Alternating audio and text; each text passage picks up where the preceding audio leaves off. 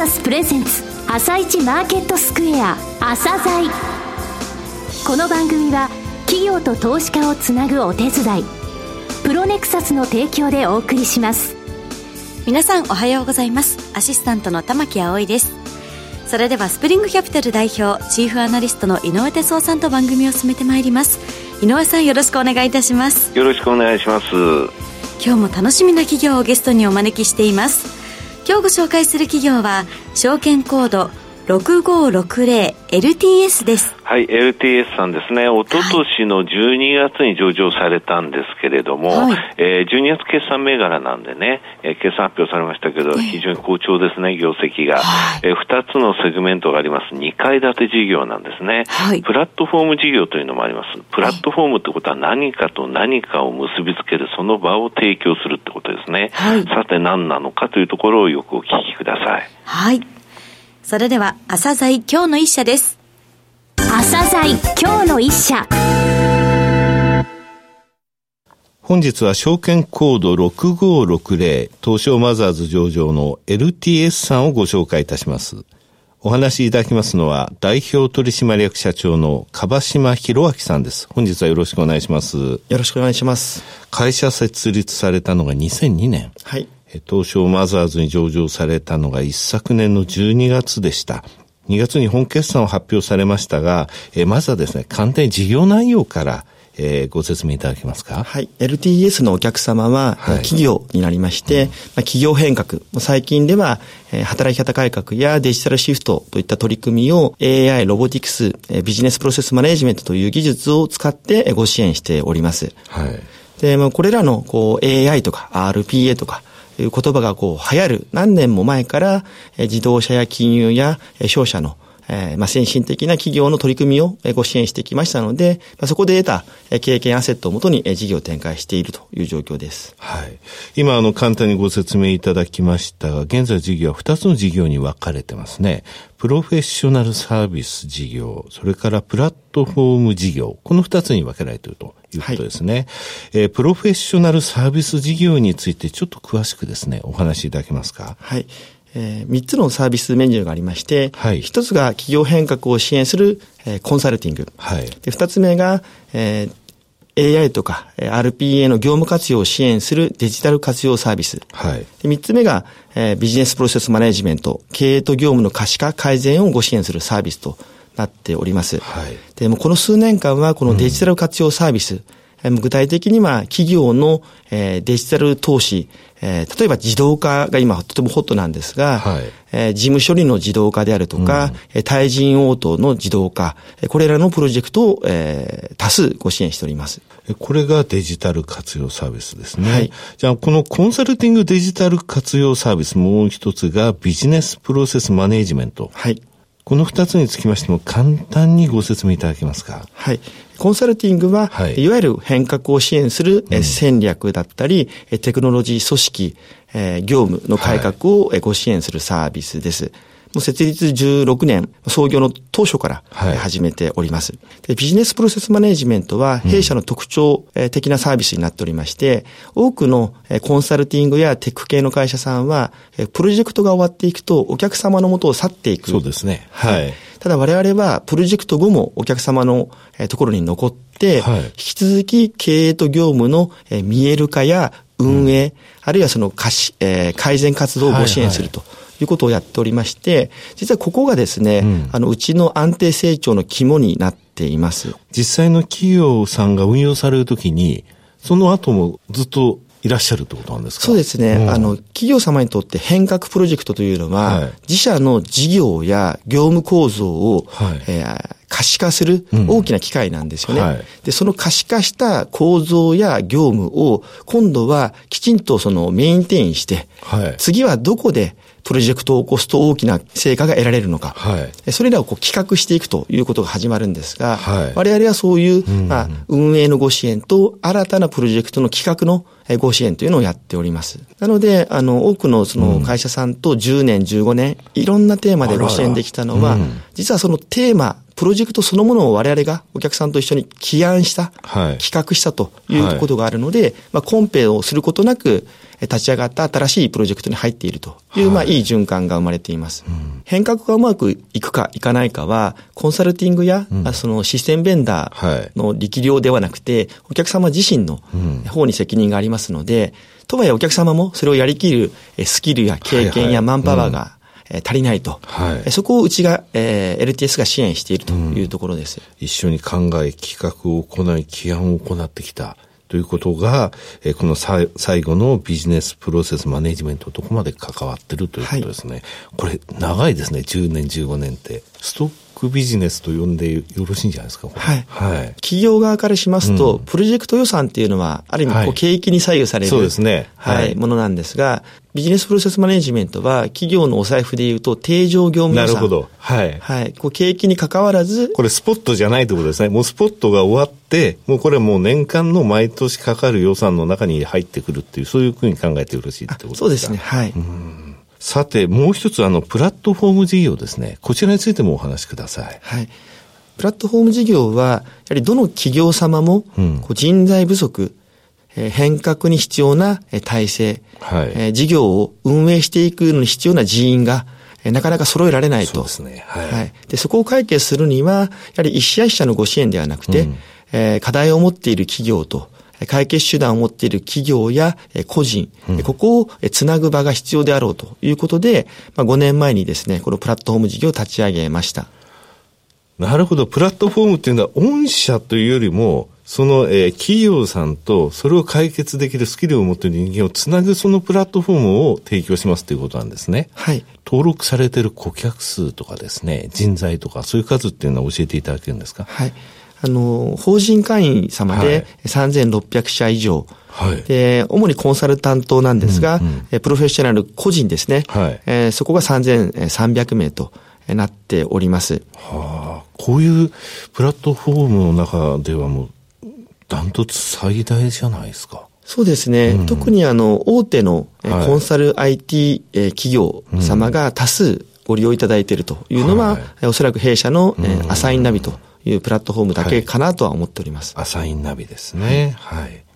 このプラットフォームで、やり取りされている案件の質、はい、あるいはその単価、うん、あるいはその内容といったものはとても高くてですね、はいうん、それに応えていく個人や会員の IT 企業様のレベルもおのずと高いと。高いと。うん、はい。なので、マッチングの品質も数も順調に伸びているというところです。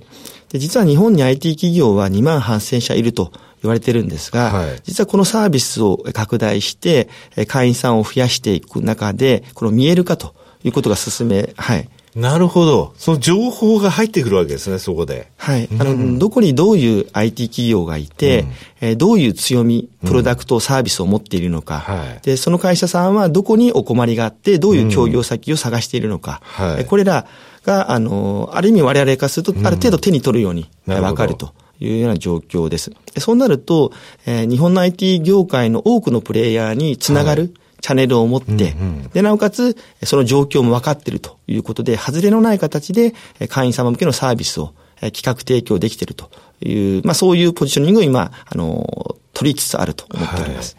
はい、えー、見える化情報の蓄積、それから会員サービスの拡充、そして会員の増加、マッチングの増加。これもサイクル一つ出来上がって、しかもレベルが高いですから、これは、なかなかですね、考えても他のところあの、新たに参入するのもう難しいレベルまで御社作っちゃったって感じですね。そうですね、上場する4年前に取り組みを開始して、うんはい、それなりのコストと人員と時間を投入して、まあ、ここまで来ましたので、はい、まあ、なかなか他の会社さんがやるのは難しいのではないかと思ってます。なるほど。さて、御社、えー、冒頭申し上げましたが、2月に12月の、えー、本決算の発表されました、この業績についてお話しください。連続して増収増益という形で、えー、着地しました。はい。営業利益は前年比46.7%の増益で2億7000万円の、えー、着地と、えー、なりまして、売上利益ともに過去最高を更新いたしました。えー、この堅調な業績の背景どういった部分ですかね？やはり、あの、デジタル活用サービスが、うん、えー、堅調に、えー、大幅に拡大したということが挙げられます。はい、でアサインナビと、えー、プラットフォームの会員も順調に増加しておりますので、まあ、この二つが、えー、業績を牽引しました。は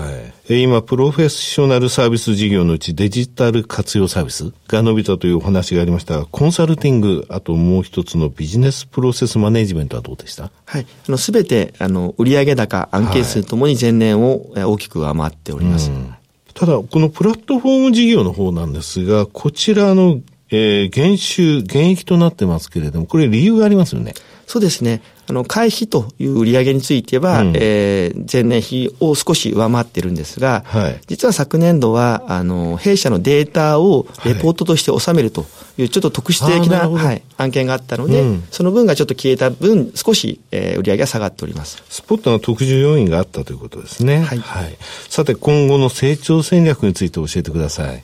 ここ最近は、企業のそのデジタル活用の取り組みはとても、うん、えー積極的に伸びております。で、ねはい、今までは、その一部の先進的な企業様が、うん、えー、大きな投資をして成果を出してきたんですが、はい、この2、3年は、まあ、ある意味、多くの大半の企業さんがですね、はい、POC という形で、どうすれば自分たちはこのテクノロジーを生かして、えビジネスの、え変革ができるのかと。はい、その実はその POC フェーズがほぼ終わりましてですね、はい、多くの企業様でそれなりの規模の予算を作って、これから数年間プロジェクトを始めていくと。そんな状況になっております。なので我々としては、既存のお客様はどうしても先進的な企業が多いんですが、やはり今まさに始めようとしている多くの企業様に対してご支援をしていこうと。そこの支援範囲も広げていこうという形で準備を進めています。うん、もうあの全社ベースにそのお客さんの中でもこの POC のフェーズからもう、えー、次のステップまで行ってると、そこもサポートしていこうと。そうですね。そういうことですか。はい。うん実はそのサポートをするにあたって、はい、LTS 一社で完結するというわけではなくて、やはりこの業務領域、うん、この用途で使われているプロダクトやクラウドサービスを持っている、はい、えー、テクノロジーの会社としっかりと組んでいくと。はい、で加えて、やはり大手企業で、えー、大きなプロジェクトになりますと、エンジニア、あるいはオペレーターのリソースもとても大事になりますので、そこについては、あの、まあ、弊社最近リリースした、こう、FPT と、えベトナム最大手の企業さんとの協業などを通して、うまく分野ごとに、えビジネスパートナーと組んで、はい、企業様のご支援をしていこうと、えー、計画しています。おかげさまで M&A の話もたくさんいただいておりますので、うん、まあ今後生き残るプロダクトサービスを持っている会社さんと組んだり、えー、ある意味グループに入っていただいたりということを考えています。はい、あのなかなか外から分かりづらいと思うんですが、うん、このデジタル分野ではいろいろなプロダクトサービスが生まれてきました。はい、ただ実はもうすでに乱立状態を終わっていて、急速に、はい、選択肢が狭まっていると。あの、RPA というのも、実は数年前まで30を超えるツールがあったんですが、はい、今本当領域や用途ごとに、えー、大体5本指に収まるぐらいに、うん、そうですね。はい。なっております。これは本当に90年代にこう人事給与とか会計とか CRM、サプライチェーン、いろんなパッケージソフトが乱立して、はい、もう5年でどんどんどんどん絞られていったと。で、今全く同じことが起きております。はい。で、そこの中で我々としてはこう生き残るプロダクトツールをきちんと見極めながら、その会社さんと組んで、お客様をご支援していくということをやっております。はい、もう一つ、IT 業界の勢力図というのもだいぶ変わってきておりまして、その中で我々としては、そのプラットフォーム事業を通して、いろんな情報も集まって、はい、いますから、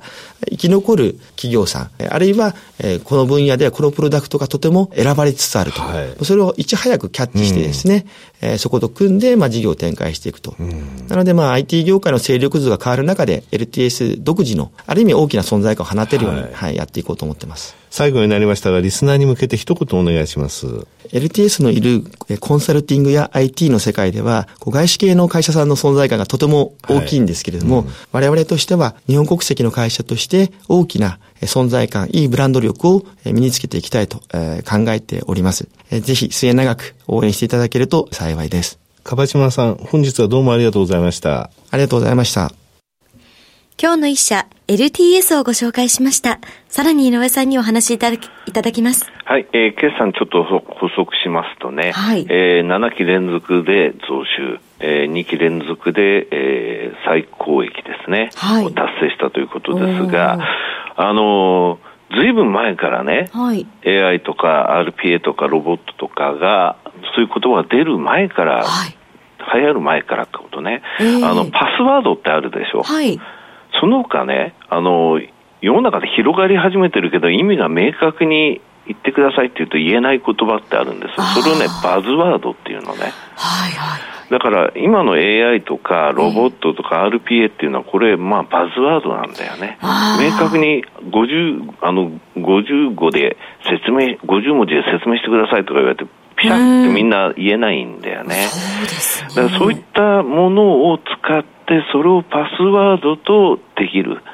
そういう企業っていうのは、あの、その市場が拡大するぞっていう時に、バズワードをパスワードに変えられた、みんなにちゃんと理解してもらって、っていうことができた企業って勝ち組になるんですよ、ね、だからバズワードをパスワードに変えてきた会社ということですね。今週は名言って言ってくれない？あ、まあ いい また同じこと言ってもらう。いや、素晴らしいと思ってます。うん、ま、ますますね、あの、需要が高まる。というところがあるので、もうデータ持ってるんでね、はい、えー、参入障壁の高さ作った立派な会社になりましたね。はい。それでは一旦お知らせです。企業ディスクロージャー IR 実務支援の専門会社プロネクサス上場企業のおよそ6割2200社をクライアントに持つこれはアジア証券印刷の時代から信頼と実績を積み重ねてきたからこそ。さらにプロネクサスが目指すのは企業と投資家をつなぎ日本の株式市場を活性化させることです。プロネクサス私たちは個人投資家の皆さんを応援します。井上哲夫今日のストラテジー。それでは井上さん、後半の解説もよろしくお願いいたします。はい。まず、あの、イギリスの下院でね、はい、えー、離脱の修正案が否決されましたと、えー、そして明日ついに合意なき離脱の、えー、採決が行われるというところまで来たわけなんですけれどね、はい、マーケットその割にあの動揺してないんですけれども、えー、先週ね、ダウが5日続落したんですよ、1週間ずっと下げたのね、えー、これってあんまりないことで、直近2年間でも3回しかなかったんですよ。はい、で、その後月曜日、自立反発で200ドル上がって、日経平均についても昨日大きく上がったんですね。はい、日経平均の上昇はね、ざらばあんまり動かないけど、押し目がないっていうのは、うん、あの、先週木曜日までに発表された今年の9週間、ずっとね、外国人は先物買い戻してるの、買い越してるのね、はい、これ続いてるんですよ。あの前この番組で言った5兆円の売り物が、えー、昨年末の段階であったんで、はい、それ発週時点で1兆5000を買い戻されてるのね。で先物買い戻されっていうのは、結局指数を下支えしてるんですが、やっぱりね、この5日続落、ダウがした後って今までどうだったのかって見てみると、はい、その3つのパターンってね、大きくその5日間とかあの8日続落とこの間で下げて、その後ね、4日間でまた1.4%を下げたり、6日間で0.4%下げたり、16日間で0.7%下げたりしてるのよ。だからこの間の月曜日の、えー、上昇っていうのは、ちょっと自立反発の域でしかないというので、まだ買い場ではないということを、いろいろテクニカルサインは言ってるということですね。はい、わかりました。井上さん、本日もありがとうございました。はい、また来週もよろしくお願いいたします。この後は東京市場の寄り付きです。朝鮮この番組は企業と投資家をつなぐお手伝いプロネクサスの提供でお送りしました。